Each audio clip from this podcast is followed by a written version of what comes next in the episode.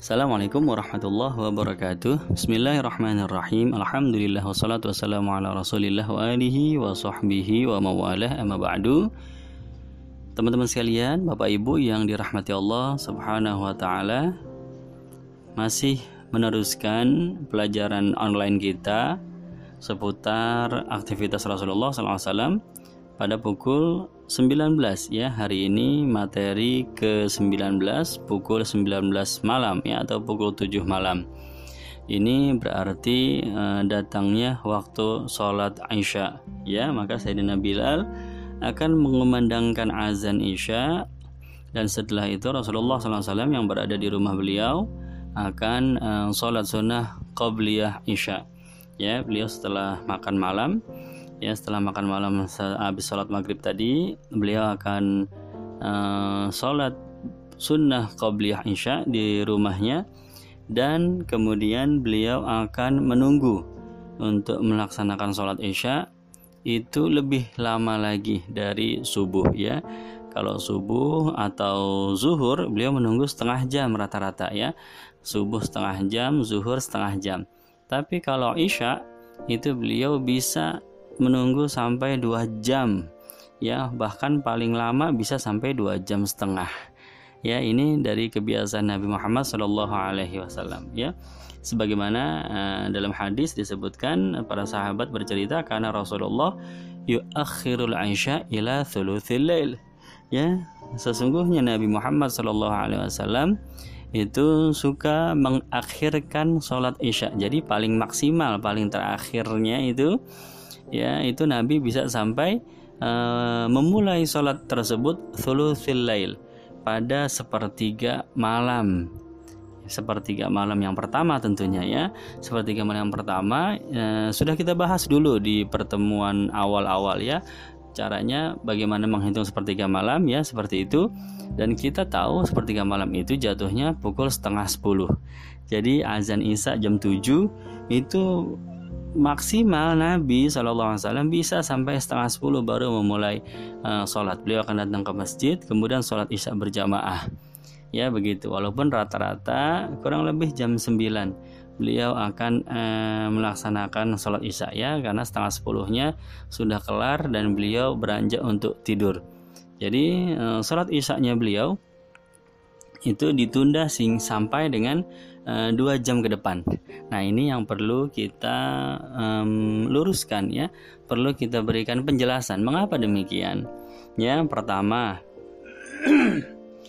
para sahabat eh, orang-orang Arab itu tidurnya cepat, tidurnya cepat. Jadi kalau sudah beres semua kewajiban bisa langsung tidur itu ya oleh karena itu ya budaya budaya pada waktu itu ya budaya pada waktu itu jadi kalau Rasulullah SAW melaksanakan isya-nya awal waktu jam 7 azan eh, atau setengah 8 azan kemudian beliau bergegas ke masjid melaksanakan sholat ya selesai jam 8 sudah tuntas semua kewajiban kebanyakan orang-orang akan beranjak tidur. Ya nah kata Nabi SAW Aku tidak suka kalau kalian semua tidur terlalu terlalu apa? Terlalu dini, ya, terlalu sore. Oleh karena itu diakhirkan oleh Nabi sehingga mereka nggak ada yang bisa tidur. Orang belum sholat isya, ya, belum ketemu Nabi, ya, diakhirkan oleh Nabi sampai dengan um, jam 9 ya maksimal setengah 10 rata-rata dominannya adalah jam 9 malam. Baru uh, Nabi SAW melaksanakan sholat isya berjamaah.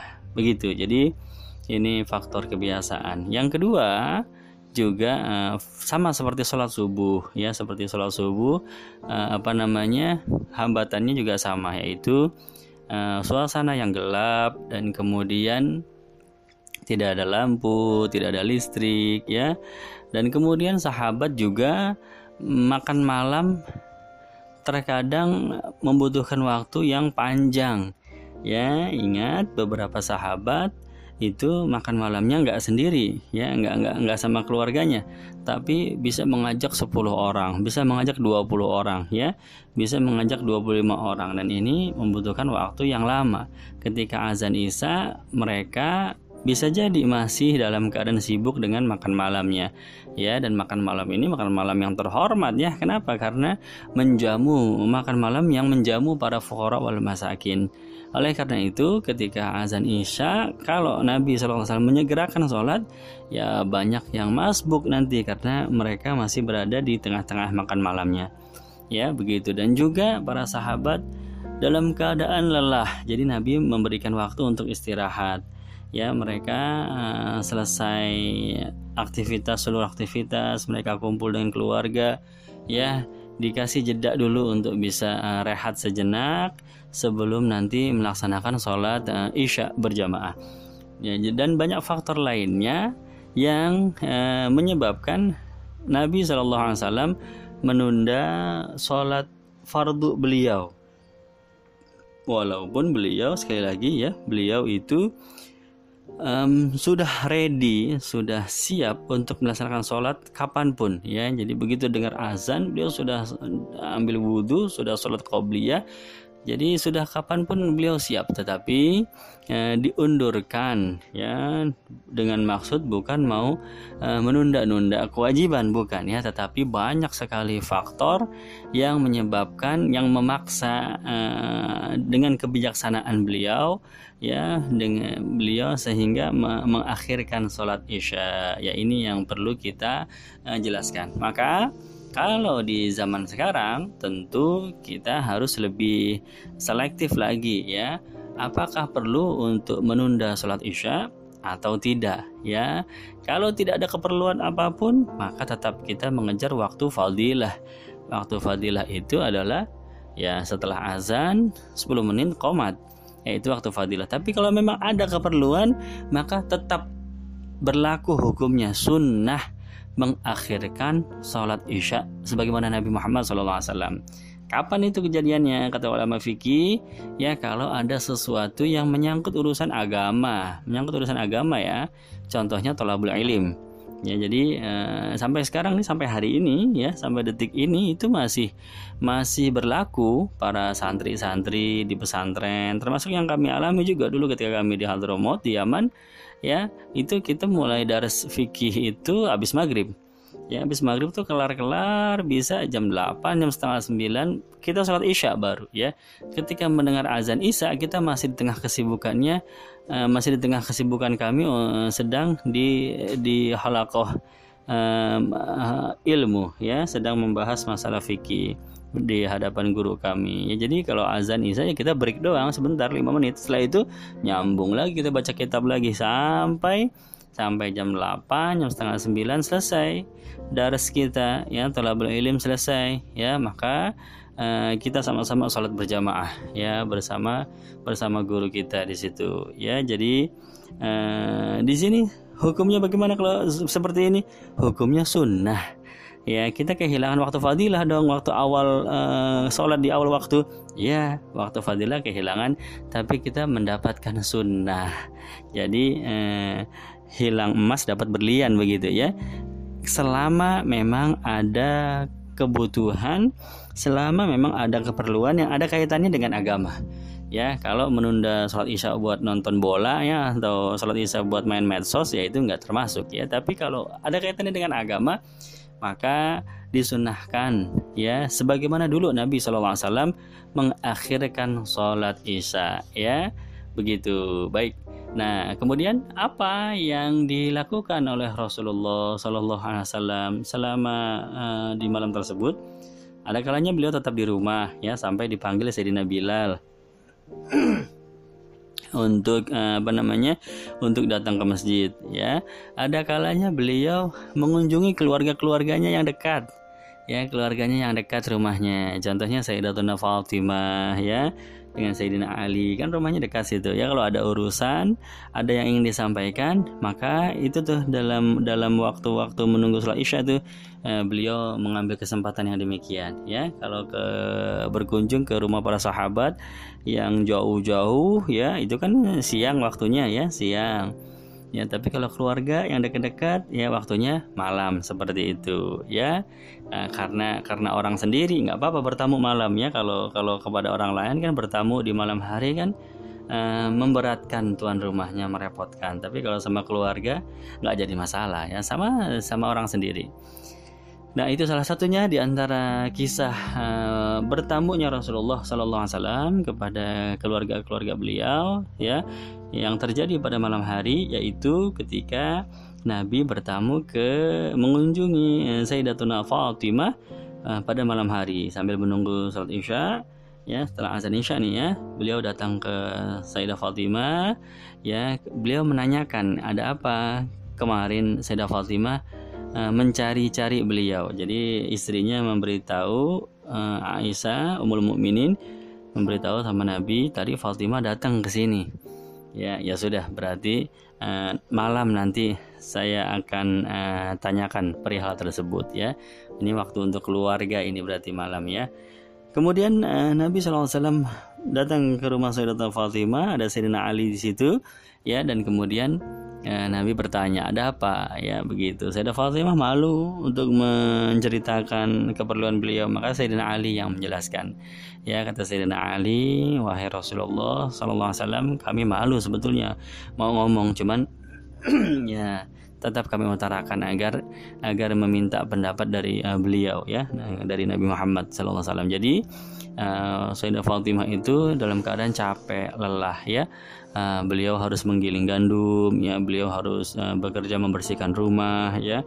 Dan beliau ke apa namanya uh, mengangkatnya air ya. Mengisi air dan lain sebagainya. Kegiatan-kegiatan yang cukup lelah dikerjakan oleh beliau.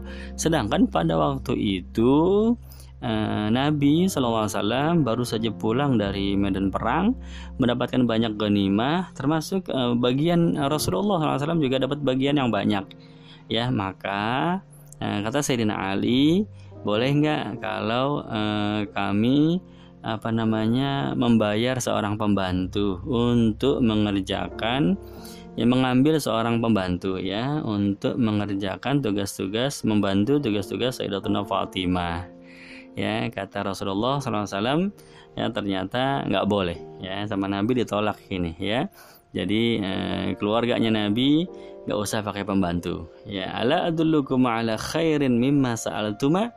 Kata Nabi, gini aja deh ya. Saya akan ajarkan kepada kalian berdua apa yang lebih baik dari apa yang kalian berdua minta itu ya mau nggak? Ya kayak tentu saja mereka mau. Ya kata Sayyidina Ali sama Sayyidina Fatimah ya udah kalau gitu lebih baik kata Nabi. Ya mau dong. Kalau yang lebih baik dari bantu apa itu ya Rasulullah?